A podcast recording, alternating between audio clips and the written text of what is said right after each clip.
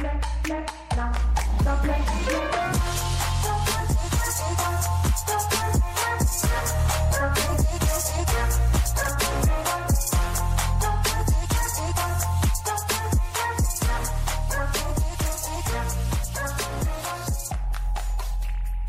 kamu semua sedang mendengarkan Top Top Podcast. Ini untuk edisi minggu pertama bulan Maret saya pikir. Pokoknya episode ini tuh direkam minggu pertama bulan Maret. Saya sudah hampir sebulan tidak tidak bikin podcast, tidak rekaman. Banyak sekali kesibukan selama uh, dua tiga minggu terakhir ini. Banyak tugas baru, banyak pekerjaan, kemarin di minggu pertama oh bukan minggu pertama ya minggu ketiga atau minggu keempat bulan Februari itu harusnya sudah saya kemarin sudah sempat rekaman. Ini kalau dilihat-lihat bentar. Saya mulai mencatat sih sebenarnya. Bukan catat juga gitu. Lebih ke coret-coret buat materi podcast. Karena ternyata uh, menulis apa ya menulis tangan eh, materi-materi uh, kayak coret-coret begini ternyata menyenangkan juga untuk dilihat. Kemarin sempat mau ngobrol soal FOMO sama quarter life crisis. Ini juga dibikin gara-gara kemarin saya sempat bawa uh, satu episode untuk program saya sendiri di radio. Tapi akhirnya mut-mutan juga sih kalau bikin podcast jadi agak susah lah pokoknya terus ke belakang uh, apa ya ya aktivitas seperti biasa di klub buku Petra yang bikin ribet akhir-akhir ini itu adalah uh, membereskan uh, tetek bengek yang ada di radio. Uh, ini panjang sih sebenarnya dan cukup menguras tenaga juga. Tapi pekerjaan-pekerjaan uh, ini akhirnya menyenangkan sekali. Maksudnya ketika kau capek untuk kerja-kerja begini ada perasaan puas bahwa oh ya ternyata isi kepalamu itu yang sudah dipakai buat biayain kuliah bertahun-tahun ternyata bisa berguna juga. Minggu ini kami mulai dengan ini belum pasti juga sih. Saya tidak tahu podcast klub buku Petra nanti akan akan jadi jalan atau tidak. Tapi kemarin uh, sudah sempat rekaman sudah sempat utak-atik barangnya juga sudah bikin persiapan tinggal tunggu apa ya tinggal tunggu jadi jalan atau tidak. Kapan rilisnya saja sih sebenarnya. Ya menunggu kapan rilisnya. Terus uh, klub buku Petra berjalan biasa-biasa saja saya pikir. Yang di radio uh, di radio kemarin itu nah uh, kemarin saya baru selesai ini kan. Uh, bersih-bersih media sosial radio karena saya pikir karena kami tidak tidak streaming salah satu cara untuk menghubungkan uh, orang-orang yang tidak bisa mendengarkan adalah dengan media sosial. Itu satu-satunya cara. Jadi akhirnya dibereskanlah uh, media sosial radio itu. Saya juga akhirnya merangkap uh, banyak pekerjaan baru menjadi admin media sosial juga. Lalu kami mulai membereskan itu dan setelah seminggu saya pikir barang-barang di media sosial itu selesai dibereskan. Ada orang dari agensi periklanan di Jakarta lah pokoknya. Mereka uh, ketemu radio ini tuh lewat uh, searching iseng-isengan di bukan iseng-isengan juga sih karena mereka sepertinya uh, berniat sekali ada perusahaan pengiklan dan salah satu tujuan uh, iklannya itu adalah uh, wilayah NTT saya pikir karena mereka kemarin juga sempat tanya-tanya beberapa wilayah seperti uh, Malaka, beberapa daerah di Flores dan juga di Sumba. Hmm, kayaknya perusahaan provider uh, perusahaan provider kemarin itu mau beriklan adalah perusahaan provider. Tapi mereka juga butuh barang-barang yang ternyata selama ini apa ya? Barang-barang itu tuh ada, tetapi radio tuh belum bikin manajemen pendataan yang cukup bagus, pengarsipan, lalu barang barang-barang yang sebenarnya cukup baru juga untuk saya karena barang-barang itu ternyata memang tidak di saya tidak tahu ya apa karena saya bolos kuliah atau memang barang-barang itu memang tidak diajarkan di kampus. Tapi setahu saya ketika belajar jurnalistik radio atau jurnalistik siaran yang kami pelajari memang pure cuma soal teknis doang. Soal manajemen di luar ruang siaran itu jarang sekali ada di ada di materi kuliah. Seperti uh, media kit profil aja sih sebenarnya. Mulai dari barang-barang kecil seperti itu jadi akhirnya uh, satu minggu lebih saya akhirnya me membereskan barang-barang seperti itu. Tapi saya mulai menyadari bahwa ini ya untuk saya pikir untuk teman-teman yang mendengarkan ini dan uh, ya saya pikir ada irisan teman-teman yang jurnalistik lah yang dengar podcast ini. Kamu harus mulai uh, apa ya?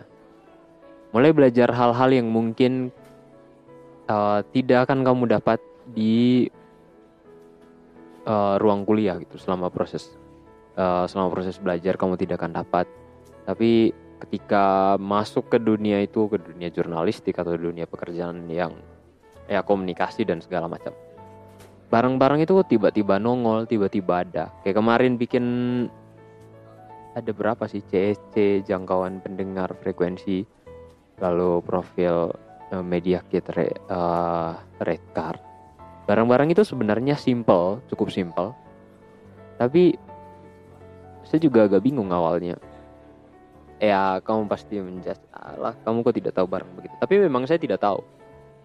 Uh, saya butuh satu dua hari untuk belajar barang itu dan akhirnya oh, oke okay lah kita ternyata punya dan bisa mendesain sendiri. Kami akhirnya memutuskan untuk oke okay, kita bisa membuat desain kita sendiri.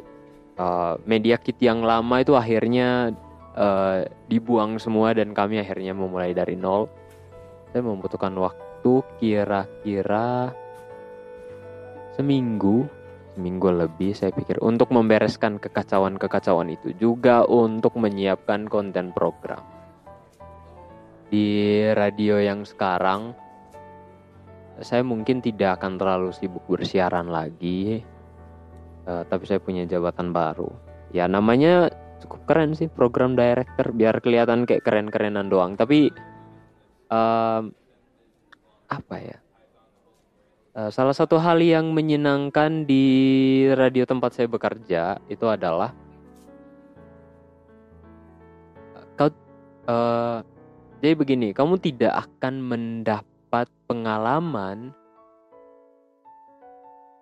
diberikan ke keleluasaan dengan apa-apa yang kau tahu dengan apa-apa yang saya pelajari sejauh ini untuk mengeksplor apa saja yang saya bikin untuk uh, menghidupkan si radio ini. Radio kami memang ya ukurannya tidak terlalu besar, tapi saya pikir uh, secara program uh, konten siaran apa-apa yang kami tawarkan, saya pikir kami satu, dua atau bahkan tiga langkah lebih jauh dibanding radio-radio lain yang ada di Ruteng atau di wilayah-wilayah sekitarnya karena itu tadi gitu. Uh, saya juga akhirnya bekerja dengan uh, dengan puas. Maksudnya ketika capek itu akhirnya uh, walaupun tidur cuma 3-4 jam sehari harus membagi waktu untuk uh, beberapa pekerjaan sekaligus. Tapi akhirnya pekerjaan-pekerjaan itu dilakukan atau dikerjakan dengan dengan dengan senang sekali.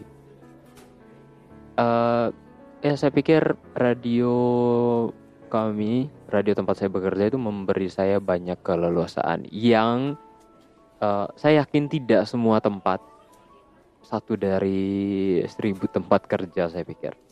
Satu dari seribu perusahaan yang memberikan kamu keleluasaan untuk mengeksplor semua apa yang bisa kamu kasih untuk tempat kamu bekerja. Dan itu yang saya alami selama beberapa bulan ini uh, saya akhirnya mulai uh, di kepala saya sebenarnya ada banyak tapi sejauh ini saya mulai dengan uh, program. Saya akhirnya menghandle satu program yang uh, kemarin saya usulkan sendiri dan akhirnya saya membawa program itu. Lalu mulai dengan ya uh, sepertinya kami akan memulai dengan uh, manajemen program lalu media sosial membersihkan media sosial dan membuat tampilannya jauh lebih menarik. Terus ya kalau dibandingkan dengan radio-radio luar kami ketinggalan sekali memang. Dan itu yang sedang kami usahakan untuk kejar. Uh, ya meraih apa ya hmm, tingkatan-tingkatan yang sudah dicapai radio luar tapi kami belum. Itu yang uh, itu yang sedang kami kejar.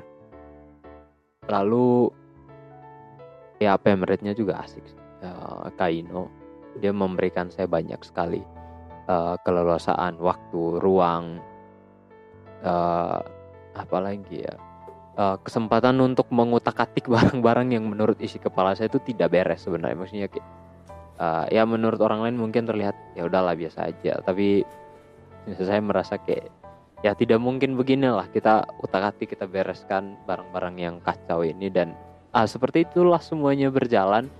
Semuanya dikerjakan dengan sangat menyenangkan. Uh, saya bahkan tidak tidak sadar kemarin ketika akhirnya uh, Februari tahu-tahu selesai di awal Maret kemarin kayak tanggal 2 tuh sempat mau bikin podcast soal uh, satu tahun COVID. Tapi ternyata pekerjaan-pekerjaan di radio juga belum selesai. Sampai sekarang sih mungkin akan memakan waktu satu minggu ke depan karena kami mulai dengan program lagi. Uh, ah, masih banyak saya pikir soal uh, manajemen siaran. Lalu uh, target pendengar yang mau dikejar. Uh, pustaka musik. Oh, pustaka musik itu adalah pekerjaan yang uh, kelihatannya enak-enak saja sih. Tapi kalau uh, ada pekerjaan khusus yang memang tugasnya untuk melakukan kurasi dan uh, melihat psikologi psikologi pendengar itu misalnya lagu ini tuh cocok dari jam segini sampai jam segini di program ini tuh cocoknya pakai ini. Itu sebenarnya tidak tidak semudah itu untuk orang yang bahkan mengerti lagu sekalipun ya maksudnya uh, ya orang-orang yang sudah ada di skena musik dan segala macam mereka paham sekali soal pustaka lagu. Tapi uh, setiap radio itu punya hambatan masing-masing. Karena itu tadi itu uh, setiap radio punya segmen pendengarnya masing-masing dan uh, tugas orang ini adalah untuk melihat psikologi pendengar mereka uh, psikologi pendengar mereka ini uh, suka lagu yang seperti apa? Lalu uh, apakah program ini tuh bisa mengcover keinginan uh, bisa mengakomodir keinginan mereka untuk mendengarkan lagu-lagu yang mereka suka? Apakah programnya juga mendukung lagu-lagu ini? Atau misalnya uh, program apa yang mulai duluan? Apa yang uh, setelahnya? Itu akan berpengaruh lagi terhadap uh, pustaka musik jenis musik yang dipilih genre musik topik dan uh, semua hal tetek bengek yang ternyata tidak terlihat uh, semudah itu. Tapi kalau kamu akhirnya mengerjakan itu dengan menyenangkan, uh, semuanya bisa jalan. Walaupun ya itu tadi itu pelan-pelan, uh, menguras banyak waktu pastinya, menguras tenaga juga, mata sakit jarang istirahat juga. Uh, menyenangkan ya saya pikir. Uh, banyak sekali. Kemarin saya sempat membahas tentang oh satu episode pop culture saya itu membahas tentang uh, apa kemarin? Mm, mm, mm, mm, saya lupa lagi. Dia cukup panjang. Pokoknya tentang tentang komedi lah, komedi berpolitik dan segala macam. Akhir-akhir ini saya makin senang dengar ya Bapak Panji Pragiwaksono, Adriano Kolbi. Masih itu saja sebenarnya tapi uh, beruntungnya makin banyak konten akhir-akhir ini yang bisa dinikmati. Jadi referensi untuk menulis skrip juga siaran walaupun agak bolong-bolong juga. Uh, bulan Maret ini mungkin akan ini lagi ya akan semakin sibuk karena di satu sisi saya juga makin bersemangat itu untuk untuk lihat barang-barang apa lagi nih yang saya bisa eksplor di radio. Tapi menyenangkan sih. Saya pikir uh, saya tidak akan mendapatkan ini di tempat lain. Hal yang sama juga saya dapatkan di klub buku Petra. Orang-orang di sana saya pikir cukup suportif. Um, ya tempat kerja saya memang akhirnya mempertemukan saya dengan lingkungan yang sangat suportif yang membuat saya bekerja dengan sangat menyenangkan sekali. Rasanya tidak seperti bekerja walaupun kamu tahu ada deadline, ada ada hal-hal yang harus dibereskan, ada tugas, ada tanggung jawab. Tapi ada di lingkungan yang suportif membantu saya untuk uh, menyelesaikan pekerjaan-pekerjaan ini dengan dengan perasaan yang cukup menyenangkan. Capek iya, capek pasti. Tapi puas tentu saja. Uh, banyak rencana sebenarnya bulan ini, tapi uh, saya tidak tahu ya akhir bulan nanti akan seperti apa. Kapan juga saya akan uh, bikin podcast. Ini saja podcast ini sebenarnya karena saya lagi susah tidur. Uh, episode ini tuh direkam di rumah saya tadi baru uh, pulang dari studio. Iya sih, cuman sambil tunggu waktu tidur. Mudah-mudahan beberapa minggu ke depan makin banyak bahan untuk diceritakan. Apalagi ya? Uh, uh, uh, uh, uh, buku. Saya pikir saya tidak punya kesempatan untuk baca buku selama minggu terakhir ini kecuali melakukan kurasi dan uh, paling baca-baca naskah berita yang masuk untuk berita radio?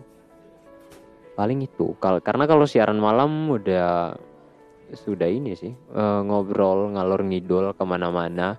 Tidak ada skrip tidak ada teks.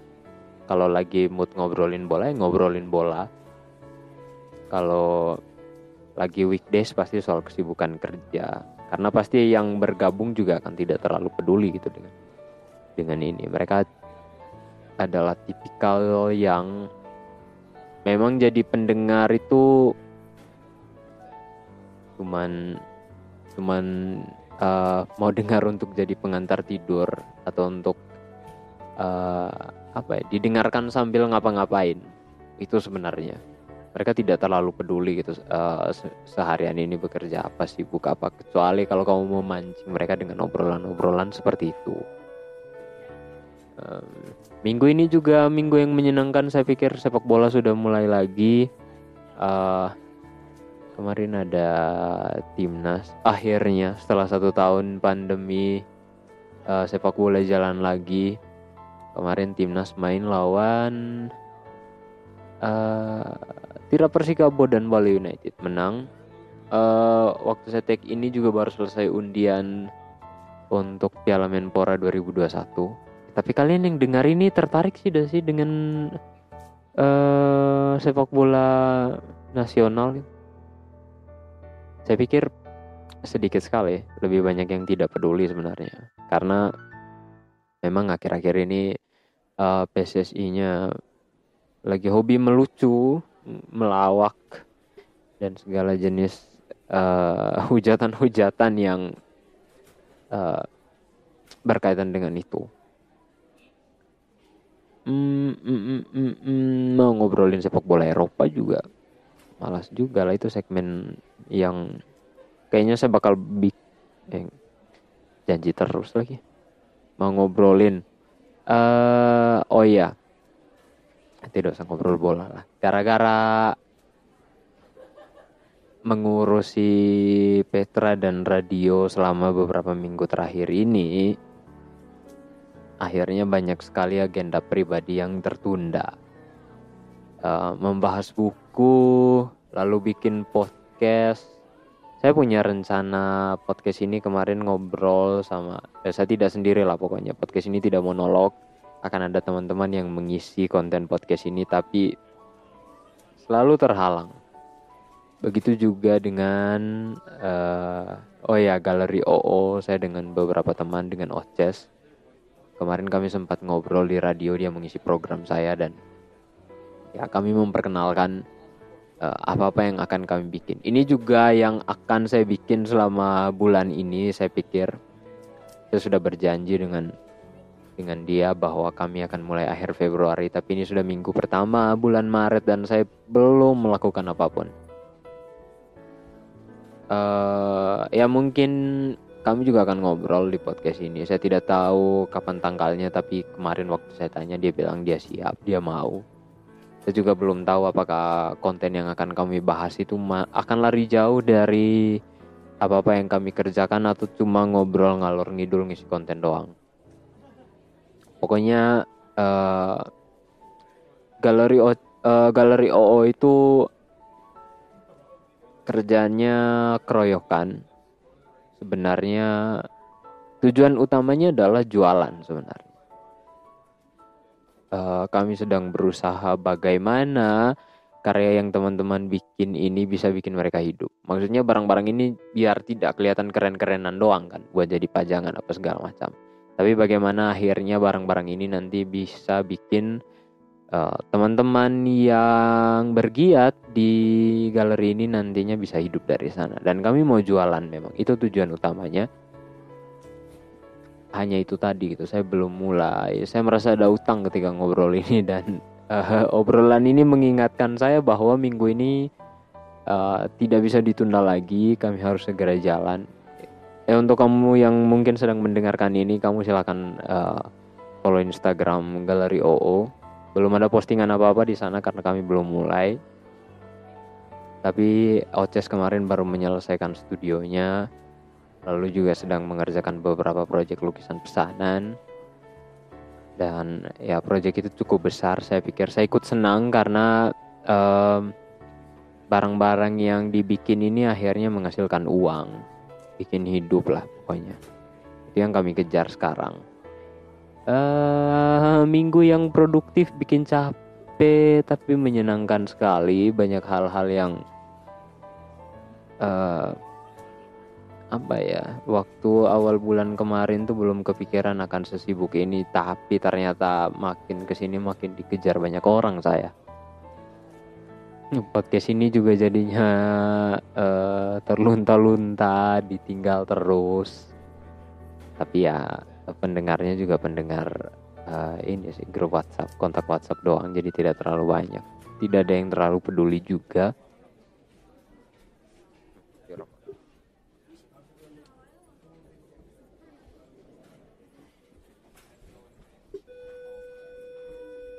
lagi ya? Uh, ini sudah berapa menit? Oh, 22 menit. Ngobrol omong kosong ngalor ngidul. Sudah jam 12. Atau sudah hampir setengah jam. Apa ya? Uh, uh, uh, uh, uh, uh. Oh iya, itu sih. Saya pikir uh, soal kerja-kerja jurnalistik menyenangkan loh. Um, untuk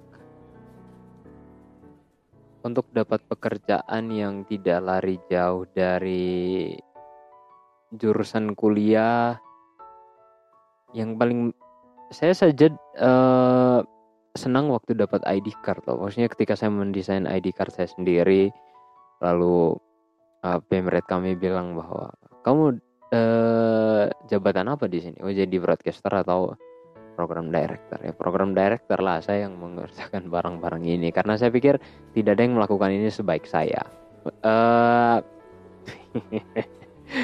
sangat percaya diri sekali ya. Tapi ya memang begitulah maksudnya uh, kita tahu kita mungkin tidak akan mengerjakan itu dengan baik sekali dengan maksimal. Makanya kadang kita butuh dimaki-maki juga gitu. Dan saya senang lingkungan radio kami adalah lingkungan yang cukup sehat. Lingkungan yang memberi saya banyak sekali kesempatan untuk kasih keluar semua barang-barang yang dulu cuman cuman ada di kepala saya sebagai oh ya ini teorinya kayak begini gitu. Mereka langsung kasih saya kesempatan untuk ya udah uh, kalau kau tahu bahwa barang-barang begini ada di kepala kasih keluar aja. Nanti urusan salah benar tuh ya kita bisa maki-maki sama-sama gitu kan. Dan itu uh, membuat saya senang sekali. Banyak sekali pengalaman yang mungkin uh, selama ini saya belum pernah cerita sih soal kesempatan pertama bersiaran tidak ada latihan uh, maksudnya Pimret kami berusaha untuk membuat anak-anak baru ini itu merasakan langsung ketegangan bersiaran pertama. Maksudnya salah benarnya uh, pendengar di luar sana mungkin juga akan tahu bahwa oh ya untuk berkenalan dengan mereka kita harus merasakan bahwa mereka sedang mengalami pengalaman pertama dan mereka pasti merasa gugup. Dan itu yang saya rasakan pertama kali ketika masuk ke radio dan uh, diberikan kesempatan untuk langsung bersiaran untuk langsung menyapa pendengar. Tidak tidak ada latihan sebelum itu. Maksudnya latihan yang tidak disiarkan ini. Langsung on air aja. Pokoknya di briefing nanti kamu ngobrol ini materinya ini. Kamu punya segmen uh, dibagi per ini ini ini berapa durasinya dan segala macam pilihan lagunya. Jadi soal kamu mau membahas apa di situ kamu menentukan sendiri. Dan itu menyenangkan sekali memang. Uh, lalu diberikan kesempatan untuk memandu talk show. Gila sih saya pikir uh, saya harus bercerita kepada kalian bagaimana diberi kesempatan pertama kali untuk memandu talk show. Dan waktu itu obrolannya memang cukup ini sekali cukup cukup gila sih menurut saya. Waktu itu mau pemilihan bupati dan kami ngobrol soal ya bagaimana bupati pilihan anak muda maksudnya pemimpin yang diinginkan oleh oleh kelompok-kelompok anak muda yang ada di Manggarai. Dan kami mengumpulkan banyak sekali orang dan saya dipercaya untuk uh, untuk memandu orang-orang ini untuk mengarahkan mereka. Kita bakal ngobrol apa karena uh, bagaimana saya memandu mereka mempengaruhi bagaimana mereka merespon pertanyaan-pertanyaan itu uh, bagaimana mendekatkan obrolan ini kepada pendengar, kepada masyarakat, bagaimana membuat banyak orang tertarik. Itu itu pengalaman pertama yang saya rasa ketika dari dua jam kami ngobrol, 10 menit pertama saya sudah keringat dingin dan orang-orang di situ langsung ngobrol. Kau tidak boleh bertanya seperti itu. Pengalaman-pengalaman itu yang saya pikir akan saya bawa terus. Banyak hal yang saya pelajari setelah datang dari sana. Merasakan langsung pengalaman itu ya. E, rasakan dia tidak enak. Dia punya keringat-keringat, dia punya gugup-gugup dan segala macam. Dan ternyata itu berguna.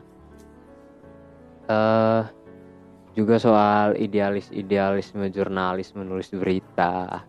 akhirnya akhirnya ketika dulu kerja cuma kritik-kritik doang sekarang tuh merasakan uh, langsung menjadi uh, orang-orang itu tuh ternyata oke okay, ada hal-hal yang uh, tidak diceritakan di mata kuliah kita secara utuh.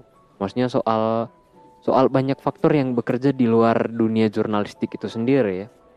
Ekonomi, politik, uh, sosial budaya masyarakat di setem, uh, masyarakat setempat itu kompleks sekali sebenarnya dan itu berpengaruh banyak soal kerja-kerja jurnalistik kita.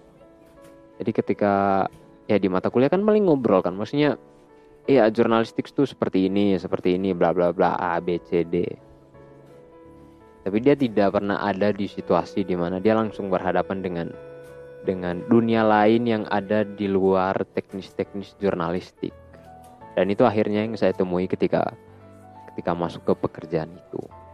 Hmm, enak sekali. Ya itulah pokoknya.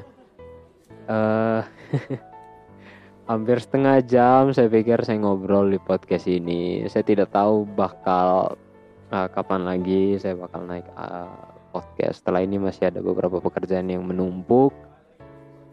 Ya episode ke berapa ya sekarang? Episode ke-9 saya pikir mungkin sampai di sini dulu saya tidak tahu bagaimana uh, menutup podcast ini sekarang. Tapi terima kasih teman-teman untuk mendengarkan podcast ini. Ini sudah hampir setengah jam kalau kalian mendengarkan sampai di menit yang ini.